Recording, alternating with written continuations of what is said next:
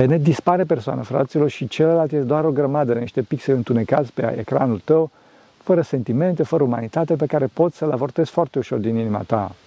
Nu așa, fraților, nu așa.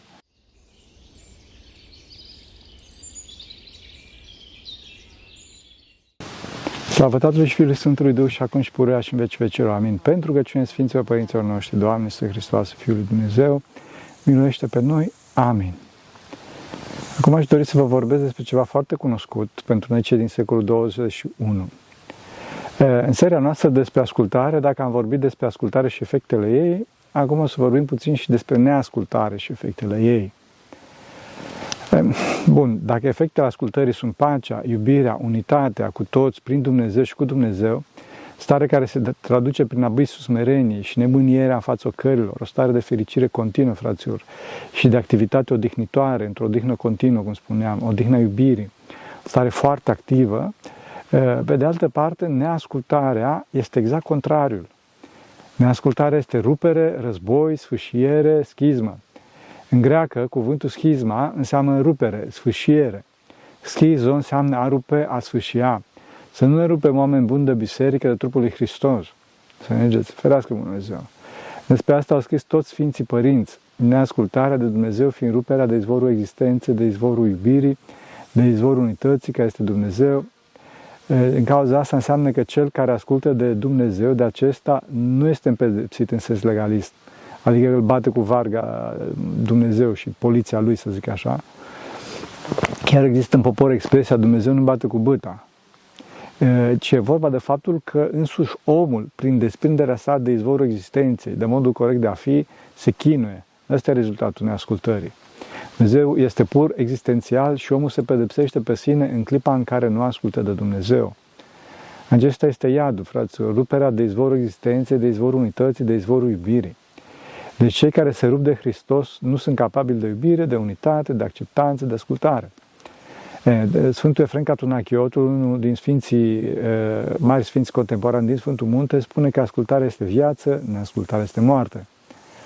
Bun, așa este, însă noi care am ajuns în harul care am ajuns odată cu căderea lui Adam, fiind rob patimilor, facem neascultare. Toți facem neascultare, fraților, pentru că toți suntem robi ne folosim libertatea în mod greșit, adică pierzând-o pentru a deveni robi patimilor.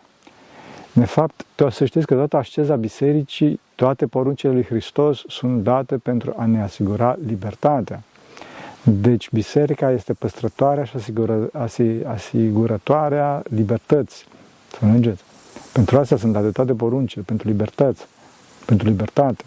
Libertatea nu se obține, să zic așa, democratic, prin ieșire în stradă, ci prin scăpare de patim. Desigur că uneori, mă rog, se poate ajunge și până acolo, dar asta e altă poveste. Este pe un plan total, total secundar. Bun, deci legea libertății în Hristos, fraților, o învățăm din Sfânta Scriptură și de la Sfinții Părinți. Experierea acestei libertăți însă o trăim odată cu facerea poruncilor, cu aplicarea în timp acestei terapeutici care se numește ortodoxie, după cum spuneam. Bun, dar uh, din păcate nimeni nu este desăvârșit în facerea poruncilor și deci desăvârșirea se ascunde în mod tainic în cruce. Fraților, toți avem nevoie de cruce. Asta n-am zis-o eu, Ava Marco a zis-o. Deci toți avem nevoie de cruce, toți trebuie să trecem prin necazuri. Nu se poate altfel. Toți păcătuim, toți simțim, simțim plăcerea păcătoasă, deci avem nevoie de durere analogă pentru a se restabili echilibru. Această durere și poate provoca omul singur, prin osândirea de sine, prin spovedanie și prin faptul că ne cerem iertare, mă rog, toate aceste fapte arată că ne pocăim. Dacă omul nu se pocăiește, atunci legea duhovnicească îngăduie să vină o durere din afară, analogă pentru păcatul său, pentru neascultarea sa. Pentru că durerea care vine prin legea duhovnicească este totdeauna mai mare, fraților, decât, decât durerea pe care omul și-o pricinuiește singur sau benevol, din cauza aceasta, asceții sau conducătorii duhovnicești, stareții și chiar părinții, părinții trupești în trecut, da, generau durere. Oamenii duhovnicești își generau singuri, adică se mustrau pe sine și se osândau pe sine în cazul în care îi mustra conștiința, se mustrau pe sine și deci se mustrau pe sine și dacă îi mustrau conștiința, înțelegi? Adică de fapt conlucrau cu conștiința la mustrarea omului celui vechi. Mustra conștiința, se mustrau și ei pe sine. Foarte legat de aceasta, cu același mecanism, însă pe un plan paralel, Avem mustrare pe care conducătorii, adică stariții, părinții sau, mă rog, chiar șefii ierarhici, directorii, ne mustră. Înțelegeți? Superiorul. Această durere are, sau mă rog, ar trebui să aibă ca efect extirparea plăcerii păcătoase pe care a simțit-o în clipa comiterii păcatului sau și împingerea omului înainte din punct de vedere duhovnicesc. Am spus sau pentru că uneori e bine să ne mustrăm sau să fim mustrați, chiar dacă nu facem păcate foarte mari, ci, ci numai și numai pentru a ne împinge înainte. Înțelegeți? E nevoie și să, să, să ne împingem înainte, nu numai să ne pocăim pentru păcate care le-am făcut. Da, ok, știți că spun oarecum ezitant că nu face păcate foarte mari, pentru că autosuficiența, iubirea de sine este un păcat foarte mare, fraților. Ok. Bun. Deci, cred că lucrurile sunt clare până acum. Da, sunt și nu prea. Pentru că aici avem anumite probleme. E vorba, de fapt, de rezistența foarte scăzută a sufletului uman la ocări, la mustrări, dacă aceasta nu este susținut de un har special de la Dumnezeu. De obicei, de regulă, are nevoie și de susținerea oamenilor lui Dumnezeu, nu numai de, de har direct de la Dumnezeu. Pentru că harul direct de la Dumnezeu, păcătoși fiind, nu avem într-o măsură foarte mare. Deci, din cauza aceasta, să ne mustrăm pe noi înșine cu toată sinceritatea și cu toată hotărârea, pentru că o merităm, nu? Însă și cu mare atenție, să nu cădem în deznădejde, să nu cădem în deznădejde, că nu rezistăm. Sfântul Siluan spunea, ține mintea în ea și nu deznădăjdui. Mare, mare atenție aici, fraților, sau mai bine zis surorilor, pentru că în principal doamnele și mai ales domnișoarele se descurajează ușor. Să nu fie, să nu fie curaj, curaj, curaj. Nu aveți binecuvântare să vă pierdeți curajul. Nu aveți binecuvântare. Spune Sfântul Ioan Hristostom că dacă diavolul reușește să ne facă să păcătuim, a câștigat o bătălie, mai mare sau mai mică în funcție de gravitatea păcatului. Dacă a reușit să ne facă să ne pierdem curajul, a câștigat războiul. Niciodată să nu ne pierdem curajul. Dacă vedem că îl pierdem, să căutăm ajutor la oamenii cu care sunt validați ca oameni al lui Dumnezeu. Să mergeți, adică să ne spovedim, să căutăm cuvântul duhovnicesc, să căutăm pe cineva pe care îl validează Dumnezeu în fața noastră. Să nu uităm că Iuda este în fundul iadului, nu pentru că l-a vândut pe Hristos.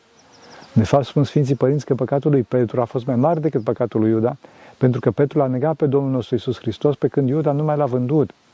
Iuda însă s-a deznădăjduit și s-a dus și s-a spânzurat, pe când Sfântul Apostol Petru s-a păcăit. Adică nu și-a pierdut curajul, s-a întors și a plâns în fața lui Dumnezeu. A făcut cât a putut el în clipa respectivă.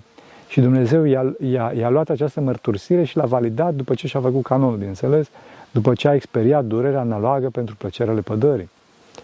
După cum vedeți, ajungem în mod natural la mustrările pe care le fac alții. Întâi de toate, cel care face mustrarea trebuie să fie validat de Dumnezeu, fraților, pentru acest lucru. Adică trebuie să aibă o poziție care să-i permită, adică să fie conducător duhovnicesc, părinte, șef ierarhic sau să fie validat de comunitate ca și cunoscător în domeniu. Adică un avă, un specialist, un om de vază. Noi ceilalți putem doar să spunem cu smerenie un sfat și atât. Dacă vedem că nu suntem ascultați, ne smerim și după caz mergem cu dragoste și informăm de situație pe cel care poate să o corecteze. Fără să ne transformăm în informatori, frate, în securitate. Adică mișcarea noastră să fie din dragoste și nu din ură, din invidie, din răzbunare sau mă, din dorința de a fi plăcut, de a plăcea cu orice preț, de a ne linguși. Să avem grijă la inima noastră ce avem în ea. Bun, acum dacă situația considerăm că e gravă, să că e gravă, atunci cu multă smerenie și cu frică să informăm pe cel care poate să repare problema. Acum, dacă cineva este validat Dumnezeu pentru a corecta pe ceilalți, sau din cauza poziției, sau din cauza acceptanței din partea comunității, nu înseamnă, fraților, absolut deloc că totul este rezolvat și poate să intre orbește. Nu poate să intre orbește. Niciodată, absolut niciodată nu se intre orbește în existența celuilalt. Asta indiferent dacă la arătare poate să apară mai dur pentru a-l trezi pe celălalt. Cum spuneam, asta nu trebuie să fie făcut orbește, ci cu multă trezvie și numai în cazurile în care cunoaștem pe celălalt și știm că rezistă. Când spun că știm că rezistă, asta este legat întâi de toate de dragostea pe care celălalt o are față de noi și față de Dumnezeu. Deci dacă dorim, fraților, să mustrăm sau să corectăm pe cineva, de exemplu pe copiii noștri sau pe ucenicii noștri, atunci, înainte de toate, să ne rugăm pentru ei și să le, ofer- și să le fim exemplu, să le fim exemplu și să le oferim iubirea noastră, adică timpul nostru. Pentru că dacă nu facem aceasta, ceilalți se vor depărta. Sau dacă nu se vor depărta din cauza unor condiționări, adică diferite frici de ostracizări, ale pierderii locului de muncă sau mai rău, în inima celuilalt sau celorlalți, sau chiar din frica de iad, atunci se nasc presiuni care la un moment dat vor exploda, fraților. Exploda să fie foarte rău. Deci este nevoie de foarte multă trezvie și de Duhul blândeții, după cum spune Scriptura. Când vorbim însă de Duhul blândeții, nu de Duhul bă, cel bleg, adică să fim blegi. Altceva Duhul blândeții, altceva Duhul uh, blegii, când cineva este apatic, așa, bleg. O mare diferență. Blândețea este o stare activă, trezvitoare, care atunci când celălalt nu mai poate să-și revină din tiraia patimilor, trebuie să știe cum să acționeze, fără însă să pălmească dragostea și fără să se tulbure. Înțelegeți? Uneori este vorba de ridicarea puțin a tonului, de o avertizare a răului pe care îl paște pe celălalt, însă niciodată de pierderea cumpălui. Că spune, băi, ai grijă, înțelegi? Dar asta nu înseamnă că trebuie să ne tulburăm, ne tulburăm. Deci, puțin așa, și dacă vedem, dacă vedem că, că ne tulburăm, să nu facem mai degrabă, să nu facem. Lăsăm să treacă valul întunecat al mâniei. Ca să putem face asta, însă, cum spuneam, trebuie să ținem legați pe ceilalți cu lanțul iubirii, adică să le acordăm timp, când spun timp, mă refer la atenție într-o relație interpersonală. Relațiile interpersonale sunt de neînlocuit, fraților. Desigur că acestea, după cum am mai spus, sunt mai, mult mai ușor de obținut în comunități mici. Adică familii, obști monahale mici și așa mai departe. Comunități mici, da. Lucrurile însă se complică dacă toate aceste condiții amintite, pe care le-am amintit mai sus, nu sunt îndeplinite. Cel mai greu caz este cel al clevetirii, fraților. Adică mustrăm pe cineva pentru ceva care nu a făcut. Însă Sfânta Scriptură spune, ferește-mă de clevetirea oamenilor ca să pot să fac poruncile tale. Aceasta, asta este foarte dificil, mai ales atunci când nu ne putem spovedi și nu putem să avem dialog iubitor cu cei care ne clevetește sau cu cei care ne mustră.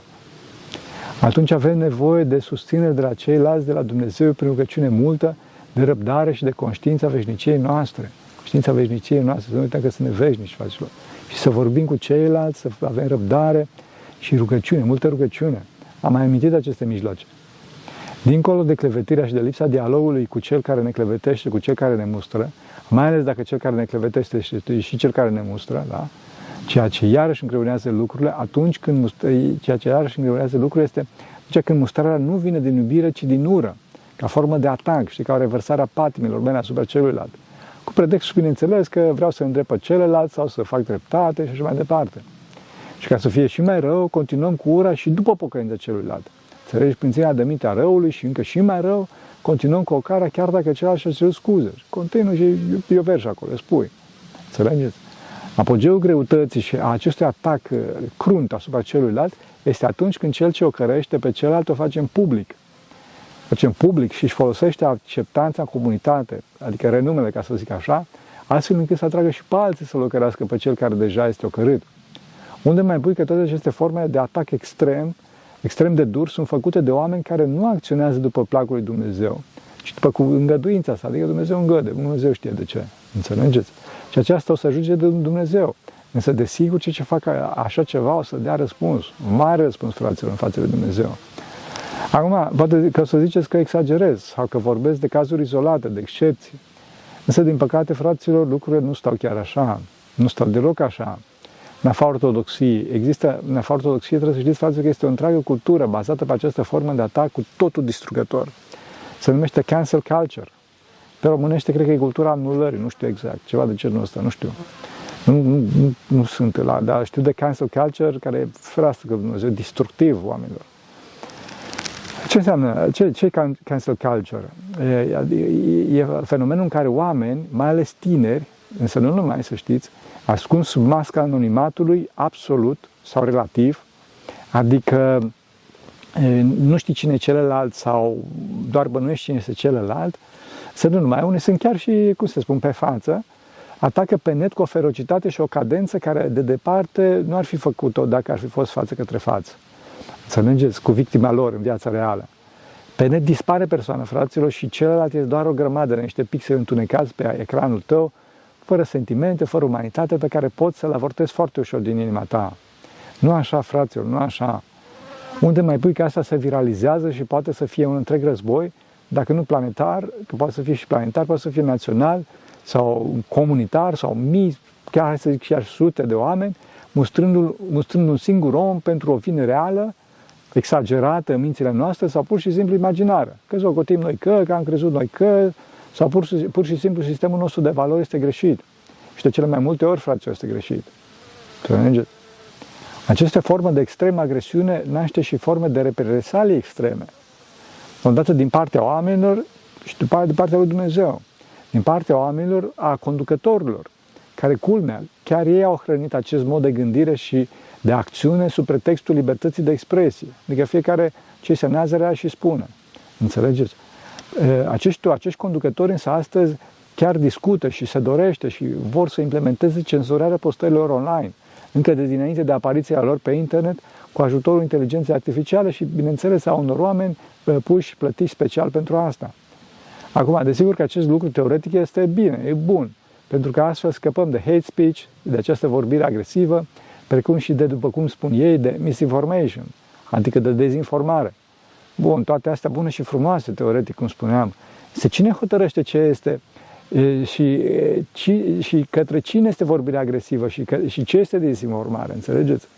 Ce e hate speech, ce este vorbirea agresivă, către cine și la fel și cu dezinformarea. Înțelegeți? Dacă este să ne uităm bine în jurul nostru la aceste grupuri activiste, mai ales în zona, vă rog, mă acum, a plăcerilor carnale și ale teismului, vedem că acestea, cu toate că sunt cele mai agresive, ele judecă și acuză pe toți ceilalți de agresivitate, de ură și de dezinformare. Înțelegeți? Desigur că nici nu poate fi altfel, pentru că, că, pentru că păcatul mare în care aceste medii se află îi ține departe de Dumnezeu și deci de iubire. Aceștia trăind într-o continuă ură, văd pe ceilalți că îi urăsc, că sunt agresivi, fără să fie de fapt așa, și asta se întâmplă după cuvântul Domnului care a zis, cu judecata cu care îi judeci pe ceilalți, cu aceea te voi judeca. Înțelegeți? Pentru că ei sunt așa, îi văd pe toți că sunt la fel. Astfel, ei au trecut de la implorarea toleranței societății la acceptare și acum la tiranie. Înțelegeți? Toleranță, acceptanță, tiranie.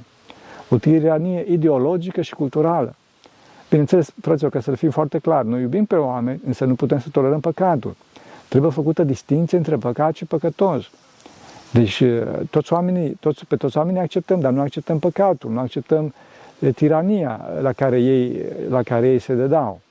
Legat de aceasta, de cancel culture, acum fie vorba între noi, mă bucur, mă bucur foarte mult că în română nu avem o traducere încă, așa? Deci legat de cancel, cancel culture și nu numai, mai există și alte represale extreme de la Dumnezeu, fraților. De la Dumnezeu, fraților. Fraților, după cum știți, bine, sper să nu știți, dar știți, este cea mai mare secetă în Europa de 500 de ani. De 500 de ani. Prețul la carburanți și, în general, la toate produsele au sărit în aer. Peste ocean, știți la ce mă refer, la țară, la Statele Unite, e circul de pe lume. E circul de pe lume. Fraților, asta este de la Dumnezeu.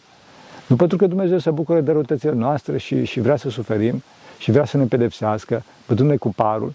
Am spus că Dumnezeu nu bate cu băta, ci că Dumnezeu ne lasă, pat, ne lasă pradă patimilor noastre, ferocității din noi.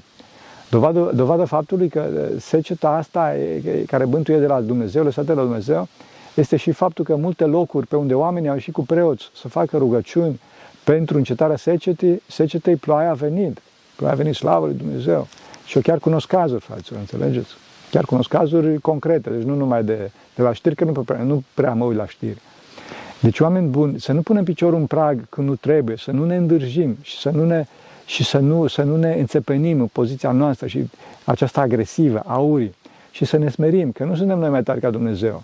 Înțelegeți? Și să avem totdeauna, să avem tot timpul frica lui Dumnezeu și dragoste, și cu dragoste în clipa în care mustrăm și în clipa în care, și în clipa în care suntem mustrați, bineînțeles. Totdeauna trebuie să fim cu dragoste. Pentru că altfel Dumnezeu e mai tare decât noi și Dumnezeu nu dă înapoi. Nu dă înapoi pentru că El totdeauna dorește maximizarea iubirii pe pământ, astfel să fim în fericire veșnici. Să fim, să fim în fericire veșnici, adică totdeauna să putem să rămânem în această unitate pe care Dumnezeu o dorește și a, a, a proiectat-o, dacă doriți, pentru noi. Înțelegeți? Asta este foarte important, asta este capital. Deci nu la fiecare 5 minute să ne certăm. Și din cauza asta, fraților, în clipa în care suntem mânioși, să nu deschidem gura, să avem grijă să nu deschidem gura. Lăsați-o să treacă, frate, să se treacă. Și cu foarte mult discernământ vom corecta după aceea dacă este nevoie. Dacă este nevoie. Și în această mustrare să fie efect al, al iubirii și să nu mă validăm cancel culture. Haideți să nu apară în, în cultura românească și să rămâne doar un fenomen extern și un fenomen trecător și să, să dispară în, în negura istoriei. Așa să ne ajute Bunul Dumnezeu. Pentru că cine Sfinților Părinților noștri, Doamne, Sfântul Hristos, Fiul lui Dumnezeu, miluiește pe noi. Amin.